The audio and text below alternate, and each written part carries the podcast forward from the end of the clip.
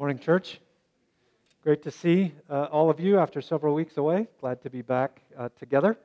To uh, parents uh, in the room, if any of you would like some gospel centered uh, teaching that's directed toward your, the ages of your kids, feel free to head out now towards the back. And we're able, uh, starting today, to expand that because of the, the work of Megan and Mike. Thank you both. And um, a lot of uh, wonderful volunteers who've stepped up to serve more. So if you have kids younger than uh, first grade, we're now able to offer that as well. So you can head out through the back if you'd like to use that.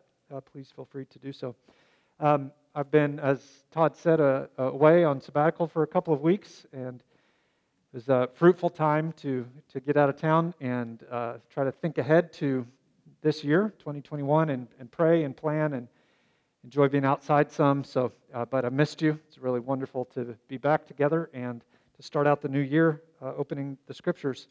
Um, we are going to, in a couple of weeks, uh, begin a study through the book of Daniel. So, if you're somebody who likes to read ahead, you might uh, begin reading the book of Daniel as we'll spend uh, time, uh, several months, going through that book. That'll take February through May, it looks like at this point. Um, and that's mainly what I was working on as I was gone. Um, and I, when we decided five, six months ago to do that book, obviously would never have uh, imagined uh, what happened this week in Washington, D.C. would have taken place here. Um, I think we tend to think, for those of us who are from here, that kind of stuff happens somewhere else, like on the other side of the world, but not right here in our own country. And the book of Daniel is going to be great at helping us think about uh, kings and kingdoms and how God is the one that's above all. He is the only king that has an everlasting kingdom. So we'll be wrestling through that together and uh, should be really helpful from a, um, an understanding of our own times uh, perspective. So, again, if you're somebody who works ahead, go ahead and start reading Daniel. But for the month of January, Lord willing, we're going to be uh, considering what the book of Proverbs uh, has to say about uh, topics uh, related to uh, the issue of money. So, if you would turn with me uh, in your Bible to Proverbs chapter 12. Proverbs chapter 12, where we'll begin uh, this series together. And to those of you online, I hope you'll use a Bible and turn there, and, and thank you for tuning in. Hopefully, many of you can get vaccine and be able to come in person soon. You've been missed. So in Proverbs 12, uh, we're going to find a, a reality, and we'll begin thinking about it today, and we'll spend, Lord willing, as I said, the rest of the month of uh, January here. Uh, brothers and sisters, God has entrusted you with resources. And if we sort of skip past the sense that we might have of, yeah, I know that, I've heard that, and maybe slow down a little bit to really think about that fact for a moment, it's pretty amazing. The King of Kings and Lord of Lords, the, the creator and sustainer of everything, has given to each and every one of us that we might participate as his image bearers in using whatever he's given us for the common good. It's astonishing that God, who manages everything, is involved in our lives personally, individually, in such a way that that's true. And this entrustment begins, of course, with our very lives, meaning you, you are alive because God wills it. You take another breath because He's involved and sovereign and is sustaining you. That's the work of Jesus. And each day is therefore to be used as a gift from God. And if that's true of the fact that we're alive physically, then it's true of everything that we have and everything that we do. Our bodies, our time, our skills, our relationships, these are all gifts from God entrusted to us that we would use them to make much of Him and to help each other and to bless the world. One of the key resources that God entrusts us with is money. Our interactions with money and possessions, although may, they may not feel like it to you often, are deeply spiritual in nature. our credit cards and these things that we used to interact with a lot, coins, uh, these are not just physical objects, they are uh, an intimate part of living out a life of godliness. The relationship we have to what we have is one ultimately of stewardship, not ownership. And what I mean is, everything ultimately is God's. We manage what He entrusts to us. And so, consequently, the Bible has a lot to say about this topic. And uh, many times over the last several years, we've begun the year uh, thinking together about money, and we want to do so again this year. We'll be considering four topics, four commands, if you will, over the next several weeks. We will look at, in particular, what the book of Proverbs has to say, what wisdom provides us with on the topic of work and giving and saving and spending. The Bible says much more about money, but in terms of how we get it and what we're to do with it, that's a pretty good t- summary of what we're told to do. We're to work, we're to give, we're to save, we're to spend. My hope is, uh, as one of your pastors, that we would be able to provide you with some theological handles this month that then you could work out how these principles apply in your own individual circumstance through uh, small groups, gospel communities, discipling relationships, uh, meeting up with somebody who's mentoring you or you're mentoring. Because the, the, the principles are pretty broad, but how they're worked out in our lives will need to be fleshed out in conversation. We'll be using this book of Proverbs as our guide. And so, Lord willing, we'll simply be asking, like this Sunday, for example, what wisdom does God give us in the book of Proverbs about work?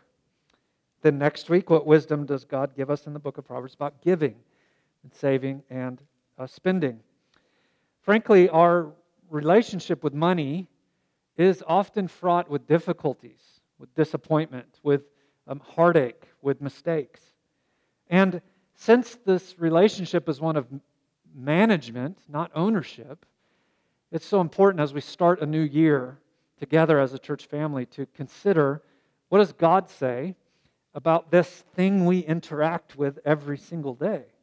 There's a massive amount of material out there, and a lot of it's pretty good, but for Christians, our final source of authority is not Dave Ramsey or what our accountant says, but rather is God as He's revealed Himself in His Word. He's given us a to do list, if you will. What are we to do with money? Well, we're to work for it, we're to give it, save it, and spend it. So for today, we'll simply start with the topic of work. For the vast majority of us, uh, work is the God given means of provision for meeting the material needs that we have. In other words, this is how God has set things out in order to provide for us. By work, I'm referring here specifically to employment. There's other kinds of work, of, of course, important work.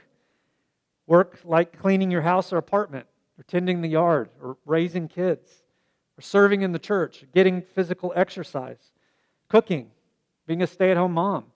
All of these things require a diligence, discipline, hard work. And I don't mean in any way to minimize them. But for our purposes in this series, we're going to be thinking about labor done in our occupations. So let me just go right through the front door and tell you what I want to try to persuade you of today. And the principle is this work is not a necessary evil, but a worthy good. So labor diligently. Work is not a necessary evil, but a worthy good. So labor diligently. That's a fair summary of what the Bible says, in particular, what the book of Proverbs says about employment. Now, I want to jump into this with you in chapter 12, and we're going to look at two positives or two commendable things the book says about work, and then we'll sort of turn the coin over, and we'll consider two negatives two things the Proverbs give us as warnings. But let's start with the positive, okay? So look at verse 14 if you would. Proverbs chapter 12, verse 14. From the fruit of his mouth, a man is satisfied with good, and the work of a man's hand comes back to him. This proverb is telling us that hard work yields positive results. Now, if you've ever read the book of Proverbs, you, you probably remember that it's uh, written with masculine language. The reason for that is the Proverbs were written as a father talking to his son. There are instructions about how the world works, how to live wisely in the world. And yet, we know certainly that this applies to men and women as well. Hard work yields positive results. This proverb, like all the rest of them, state what is generally true about how things work in the world. Speak wisely, and you'll be satisfied with what you've said. Work hard, and it will come back to you. There's a certain reciprocity in how God's wired the world such that our words and our actions will bear fruit. The way we would more commonly talk about this is that we would say, You reap what you sow. We can expect that if we work hard, then we'll live with the consequences of that, and they'll be positive. And if we don't work hard, we'll live with the consequences of that. But we'll come back to that in a few minutes. The results of our speech and deeds will return to us commensurately. And so, beloved, when you labor at your job this week, you can do so with the confidence that the work of your hand will return to you. At the most basic level, this means, of course, that if you show up and fulfill the expectations of your job, then you should expect to get paid. The, the labor will bring about a commensurate, appropriate compensation. That is God's way, principally, to provide for food for your table and for a roof over your head. The basic needs of life are met through the labors of our hands. And, friends, this isn't just the way the world works. Now, this is how God made the world to work. It's good and right, it's how God intends it to be. Ordinarily, through the labors of our hands, God meets our material needs. And yet, isn't it true that there's more ways that this proverb applies than just money? There's more fruit that comes as a result of diligence, of hard work. There's delight in finishing a big project. Have you ever had something that stretched out for months and you finally reached the end? It was done. That feels really good, doesn't it? There's great character growth that happens through daily persevering. I've never experienced this myself, but I've heard there's joy in an empty inbox. There's satisfaction in a job well done. These are all things that come. They're a way that our work returns to us. One of the things that's probably been uh, the most difficult for many of us in terms of work during the pandemic has been that we've lost the camaraderie of the workplace. There's, there's this sense of being part of something that's bigger than just us as individuals, in which we have shared goals and we have a collective effort to accomplish something. And when you're stuck alone, only doing your little part, it's, it's hard to see that. So, ordinarily, that's something we experience. That's part of the work returning to us. So, church, at the end of your workday tomorrow, I would encourage you, before you just rush to what's next, that you take just a couple of minutes and you read this proverb again. For the fruit of his mouth, a man is satisfied with good. From the work of a man's hand comes back to him. Read it. And then pray that God would help you to see how did that bear itself out in your life during the day tomorrow? Maybe something surprising will come to mind. Maybe something you think about regularly will come to mind. I don't know. The way the Proverbs work is they're not particularly complex, but they're easy to read and sort of feel like you've, you've read a Christian fortune cookie. But in reality, there are things that are meant to be pondered, to consider, to wrestle with.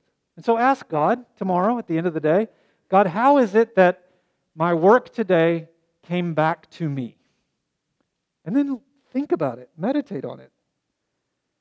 Remember, as you do so, that Proverbs are not universal promises, they're general principles. In other words, you might ask that tomorrow and you may not have an answer. It may be that tomorrow is a day that you can't readily see. Oh, this is a way my work has returned to me. It won't always work the way the proverb articulates. But most days, you'll be able to identify some way in which diligent labor came back to you. And this is something to thank God for. That God has created a world in which our labors yield not only provisions for us, but privileges and blessings as a result of hard work as well. Now let's move on and consider a, a second positive the book of Proverbs gives in relationship to work. So jump with me, if you would, all the way to chapter 22 chapter 22, verse 29.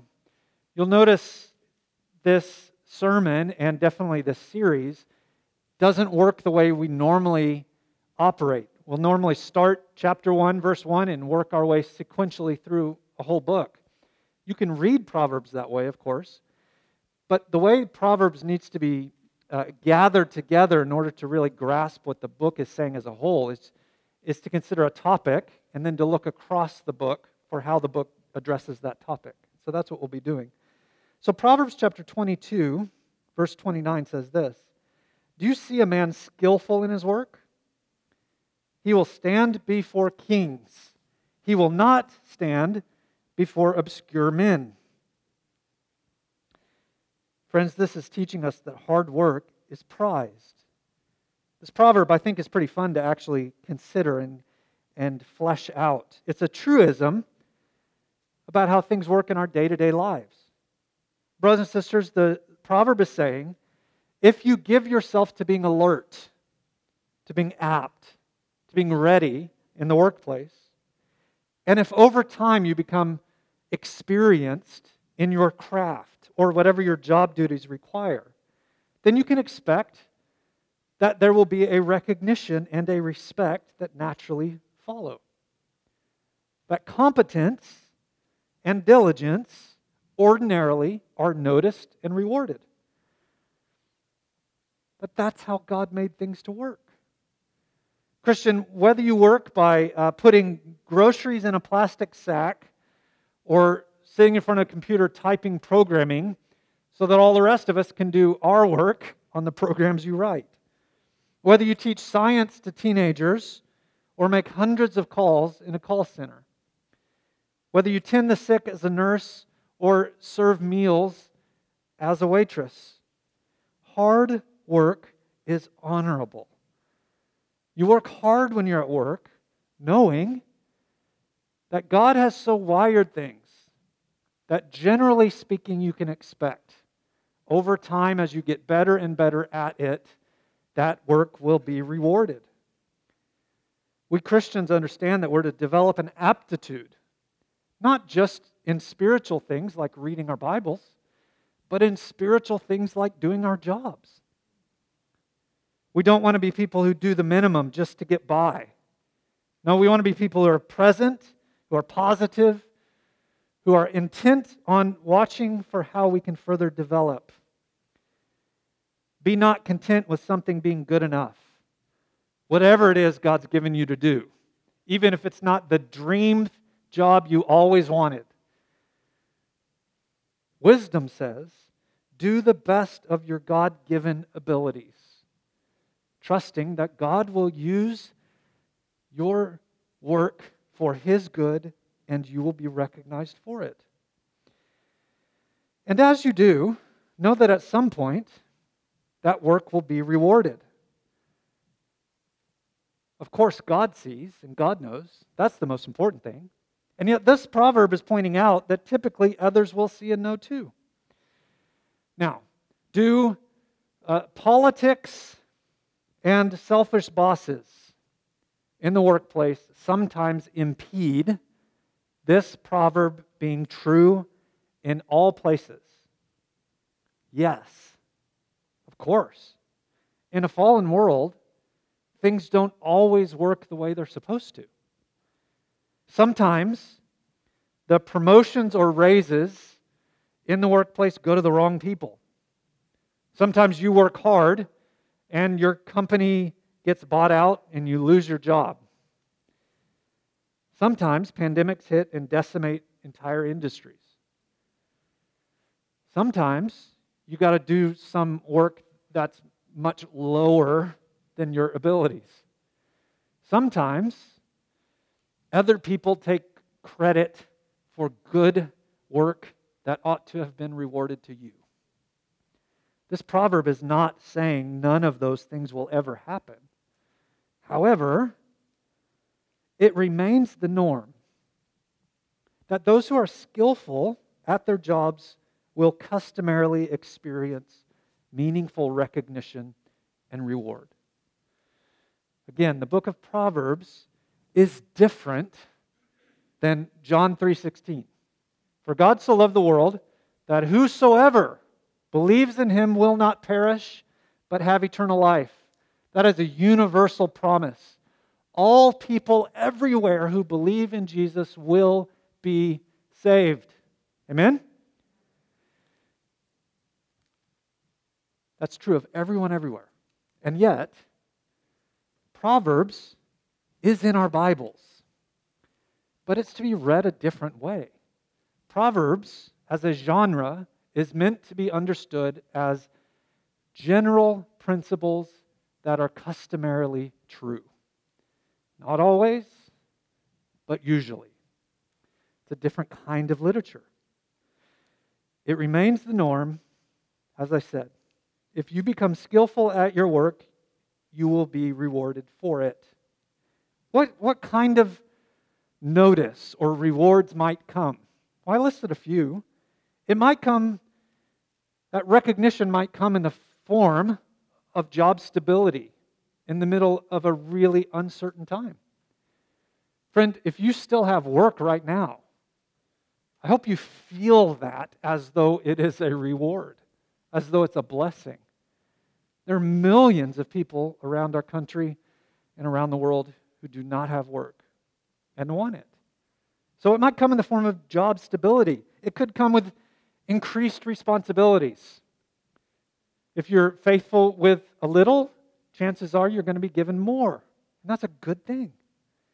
It could come in the form of more freedom as to when or, or where you work or what kinds of things you're working on. It could come in the form of expanded influence or perhaps even uh, a promotion that could lead you to a different kind of work or even to a different company.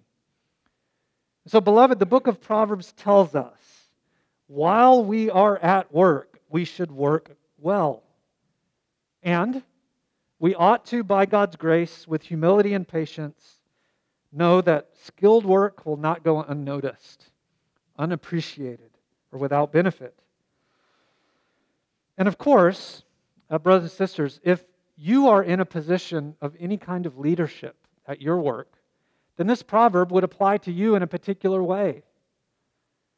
In a way that's different than if you are a, a subordinate. If you are in any kind of responsibility that you look after others and supervise them, you would do well this morning to consider how you've been leading your people. Do you work in such a way that your main concern is yourself? Or do you tend to entrust those entrusted to you back to God? Do you look for ways to take the credit for what they do? Or are you careful that those on your team who do good work are known to be people who do good work? You hear the difference? Don't treat people like machines who merely pump out products.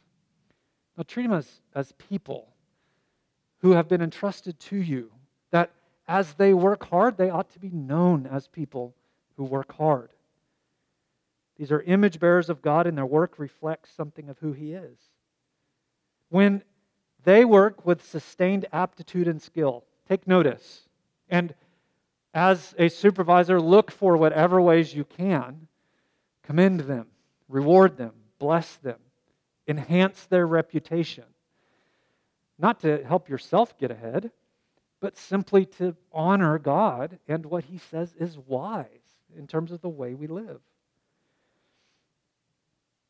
Now, there's a lot more positive the book says, the book of Proverbs says about work, but that's a pretty good summary. That gets us at the, the very heart of what the book says about work from a positive perspective. Work is a blessing, it's, it's not a curse. Worse, work is commendable, it's good, it's right, and it comes with its natural, understandable, appropriate rewards. The rewards begins with the compensation that comes, but that's not all. Now, the book of Proverbs also has some warnings for us, or some negatives that it says in relationship to our work. So, if you would jump with me all the way back to chapter 6, and we'll look at not one proverb, but a series of them. In Proverbs chapter 6, verses 6 through 11. These uh, warnings are strong. Proverbs 6, verse 6. Go to the ant, O sluggard. Consider her ways and be wise. Without having any chief, officer, or ruler, she prepares her bread in summer and gathers her food in harvest. How long will you lie there, O sluggard? How long will you, when will you arise from your sleep? And then there's two proverbs here that are repeated many times in the book says in verse 10 a little sleep, a little slumber, a little folding of the hands to rest.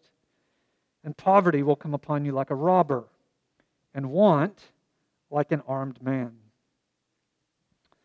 Church, some of the most controversial and confrontational and severe words in the book of Proverbs are reserved not for murderers or rapists, but for lazy people.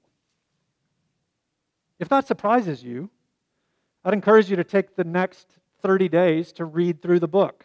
You could simply start with today's the 10th, read Proverbs 10 later today, 11 tomorrow, 12 the next day, and keep going through the book. What you'll see is that there are frequent rebukes for the sluggard and the slothful, and there are frequent commendations for the diligent. So here's the principle that Proverbs 6 gives us sustained laziness is harmful to us personally. Sustained laziness is harmful to us personally. Even as ants must work to survive, so must human beings. If we could put it very directly, friend, if you are of age and you are able to work to meet your needs, then you must do so, or you will reap the natural result, which is unmet needs. A failure to work will be a failure to meet the needs that you have. But maybe you're thinking, oh, my gosh, this is just one more example of Old Testament mean God. I'm so thankful I live in the New Testament, nice God era. But friends, the New Testament puts it even more strongly. 2 Thessalonians chapter 3 verse 10, for even when we were with you, we would give you this command. If anyone is not willing to work, let him not eat. Friends, sustained laziness is harmful to you personally.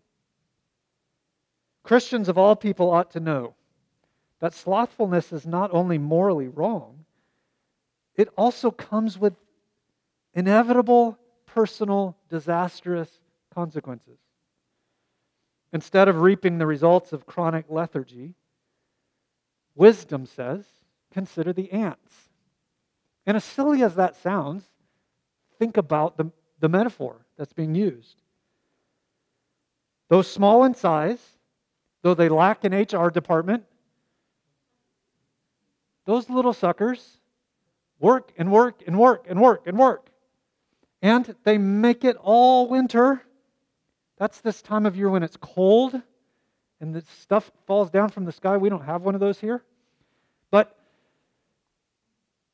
ants make it way beyond what they should be able to because they know I've got to work today if I will make it through tomorrow. Friend, if you're prone to laziness at work, I want to encourage you today to repent and to ask God to help you become as industrious as an ant. Because if you don't, inevitably those consequences will eventually come. And they will take a long time to resolve. The results won't be pretty. But the other negative, or the other warning I want to point out in the book of Proverbs about work is that not only will laziness affect you personally, but it also has much broader implications. Because laziness is harmful not only to you personally, it's harmful to the whole community. Proverbs 18, verse 9 says, Whoever is slack in his work is a brother to him who destroys. Whoever is slack in his work is a brother to him who destroys. What does that mean? Well, church, this is hard to hear, especially if you're on the younger end of the scale, you really need to hear this. Chronically lazy people bring harm not only to themselves, but to society at large. Like the robber who destroys the peace of society and takes the property of others, those who refuse to work bring hardship on the entire community. Now, you really don't need me to tell you that. You know it. But a lot of what's pumped out today to teens and 20s is very wrong. Let's think of it in a very practical sense. This proverb is most easily seen in group projects in school. Do you remember those? So the teacher says to the high school student, We're going to do a group project this semester. And what do you do? Yeah, you get a little vomit in your mouth, don't you?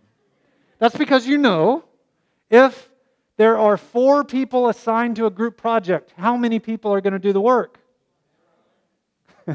I hope it's not zero. It's going to be one, maybe two. Well, what's up with that? Well, what's up with that is sometimes people are lazy and slothful, and they expect others to do for them what they ought to do for themselves that moaning you just so quickly, audibly gave is multiplied out not only in the high school classroom, but in all of life. Brothers and sisters, some of us need to sort of pull up a chair and sit down in this truth. Society doesn't owe you anything. God has not wired the world in such a way that simply by existing, you're supposed to have possessions and food. That wasn't His design. You're not owed anything. Work is how God designed life such that our needs would be met. Now, of course, if you have a, a serious chronic illness or you are disabled in some way. Or if you're of an age that working full time or even part time is no longer possible, then you're not sinning by working. And there may be periods of time in which you're caring for an ailing parent, for example, and you have to live off of what you've saved because there's simply not enough time. There, there might be periods, and in fact, for many of us, will be points in which a normal employment is simply not possible.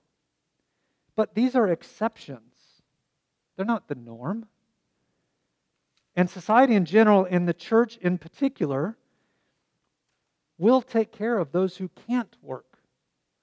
That's part of the great responsibility we have to each other as a family of God. And that if there's one among us who really can't, literally cannot take care of their own needs, then it's our responsibility to lift them up and to provide for them because they are our brothers and sisters in Christ. Amen? But that's not, that's not normal. Meaning, we shouldn't expect that all of us would find that our needs are being met in that way. The exceptions simply demonstrate the norm. Those who can work to meet their needs must do so. Because those who refuse to do so bring harm not only on themselves, but they pull society as a whole down. Now, these four passages that we've looked at together, this is just a small sampling of what the book of Proverbs says about work, but it does give us the sense of the book as a whole. We've considered work from the positive. What's good about it? What does God promise generally come? What are the principles that we can expect to be at play? And what are the negatives? What are some warnings? Wisdom commends hard work. Wisdom says that hard work is prized. Wisdom says that suffering comes upon those who do nothing and expect everything. Wisdom teaches that work is, is not a necessary evil to grind your teeth and get, just get through. It's a privilege. But why are these things so? Or to say that uh, maybe in a slightly different way. What would make this sermon a Christian sermon? I mean, so far, most everything I've said could be said on a, a YouTube entrepreneurial workshop, having nothing to do with God at all. At least that's the way people might think of it. Much of what I've said could be said in a mosque or in a Hindu temple or in a synagogue. So, what is a Christian perspective on work? I want to spend our remaining couple of minutes thinking with you about that. Because we are, after all, Christians. There is a, a, a, a foundation, if you will, underneath Proverbs that is so important for us to remember because it's what makes the Proverbs true. And we can't get past the first two chapters of the Bible without coming face to face with the reality upon which the Proverbs are built. You see, the biblical story in Genesis chapter 1 begins with a God who is a worker. You ever thought about Genesis 1 like that? God, the opening words of the Bible tell us that God is a God who works. The story begins with God working as the creator. The physical world, indeed the whole cosmos, is the handiwork of a God who's not idle. No, he's productive. He gets stuff done.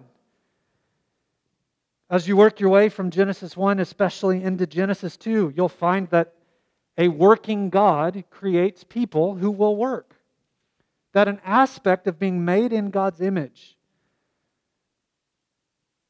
that integral to what is human, is that God put us here to work as stewards of what He began.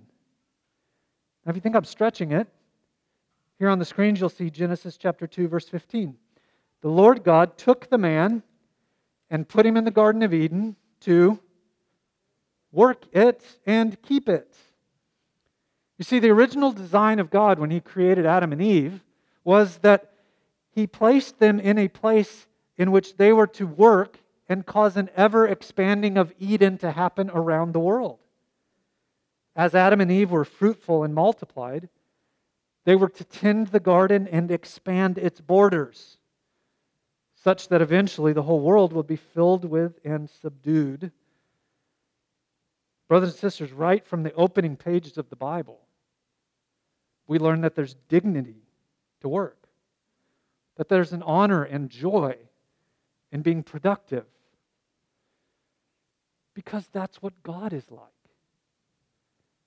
Part of what it means to be human beings, made as representatives of God, is that we would work for the common good, that we'd be diligent to whatever our hands give themselves to. Because in so doing, we mirror the likeness of God. What a beautiful truth. Can you imagine how different the coming week would be for you if at the start of each workday devotionally you reminded yourself of that truth? And you pre- preferred to think about work in those terms. And you looked at your coworkers as people who are doing the same thing, regardless of if they're Christians or not. I think it's a really beautiful truth. The pleasure of a clean floor mopped well, unless you slip on it. The, the joy of a mutually beneficial contract that finally gets signed.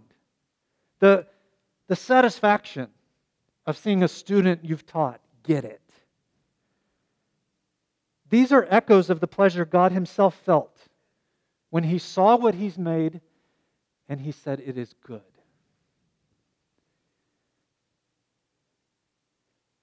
But let's take it one step further.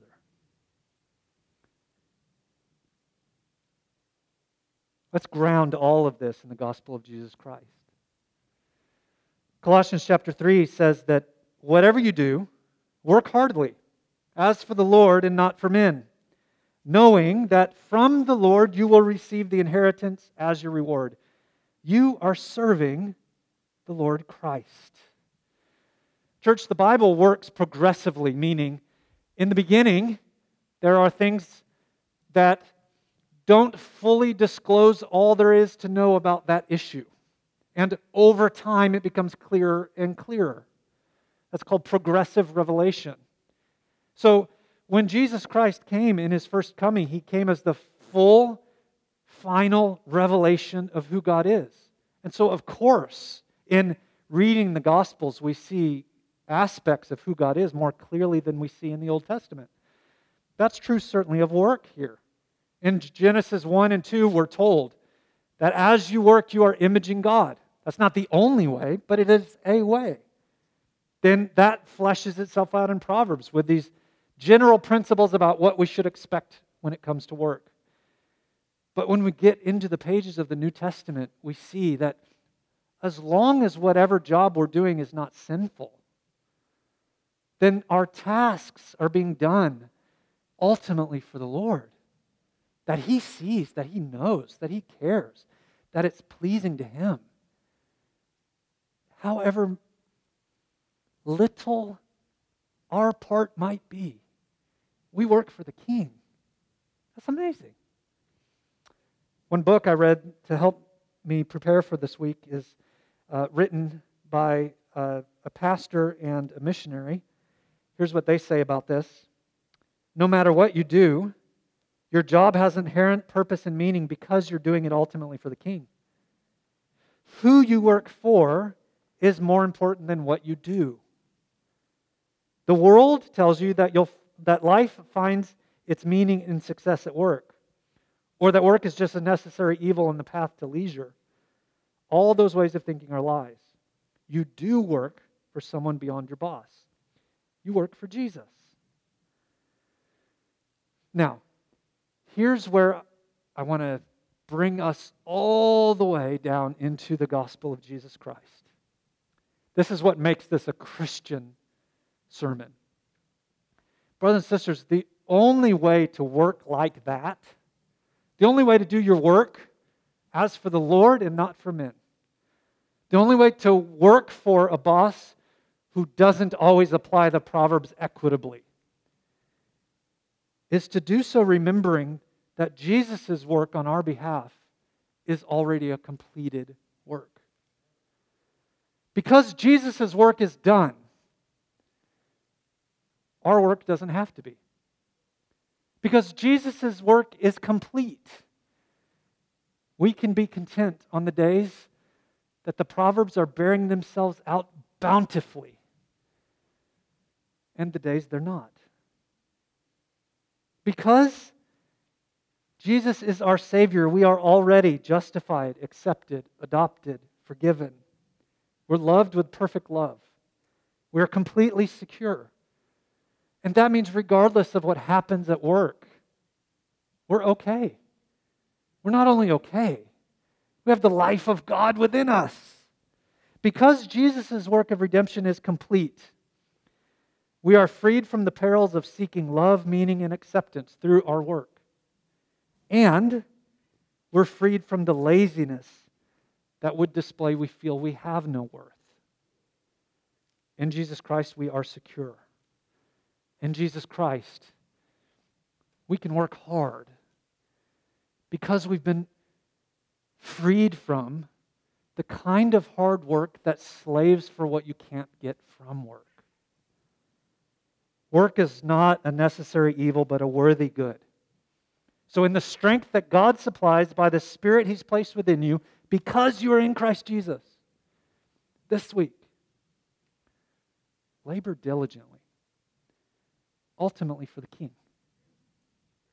Let's pray. Father, it might feel weird to people to hear a sermon on work, and yet work occupies for most of us uh, the majority of a week.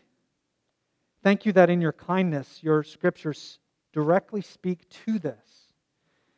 And we pray that in all the ways that this could apply to us, you would help us individually to see it and then to flesh that out in our conversations as church members. We thank you that because Jesus' work on the cross is finished, it's done, it's complete, that we're freed from the enslavement of overwork and underwork. We pray in the coming days that as we seek to self consciously work for Jesus Christ, we'd experience great joy in it. Pray this in Jesus' name. Amen. Amen. Thanks, Pastor Chuck. Such a helpful and practical way to start a new year. Um, we're so grateful that you're back and preaching God's word to us. Um, church, this is the time in our gathering we normally take up our offering, and I would just remind you that you could do so on your way out in those black boxes in the back, or you can go online to our website as well. I have just two announcements before we conclude our gathering. The first is that this Wednesday we're going to be starting up Psalms and Prayers again, which is really exciting. Um, as a church family, we really believe in the power of God's Word to transform lives. And we also believe that God's Word leads us to prayer um, into the very presence of God who listens to his people. That's why we're going to be gathering here on Wednesday nights in this room at 7 p.m. to do just that. Um, we'll be spending 30 minutes covering a psalm and then 30 minutes in prayer. And I'd really encourage you to come check that out this semester if you haven't already. And then, secondly, um, signups for both next week's gatherings um, and then Psalms and prayers will be going out in the next couple days. Um, by signing up ahead of time, you help ensure that we can continue to gather safely.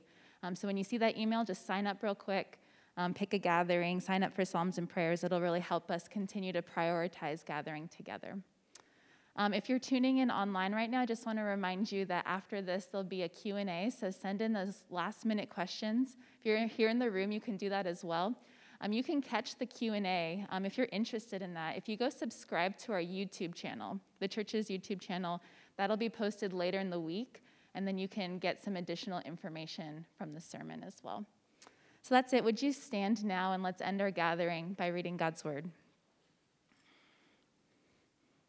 1 corinthians 15 verse 58 therefore my beloved brothers be steadfast immovable always abounding in the work of the Lord, knowing that in the Lord your labor is not in vain. Amen. This side, you guys are dismissed.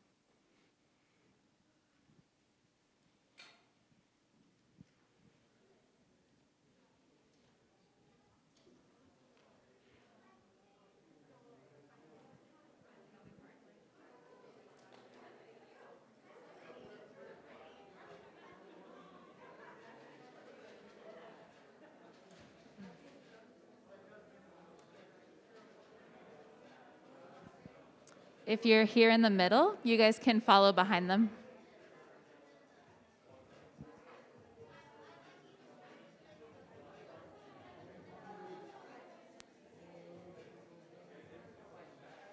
And then if you're here on the last side, you guys are all dismissed. Thank you.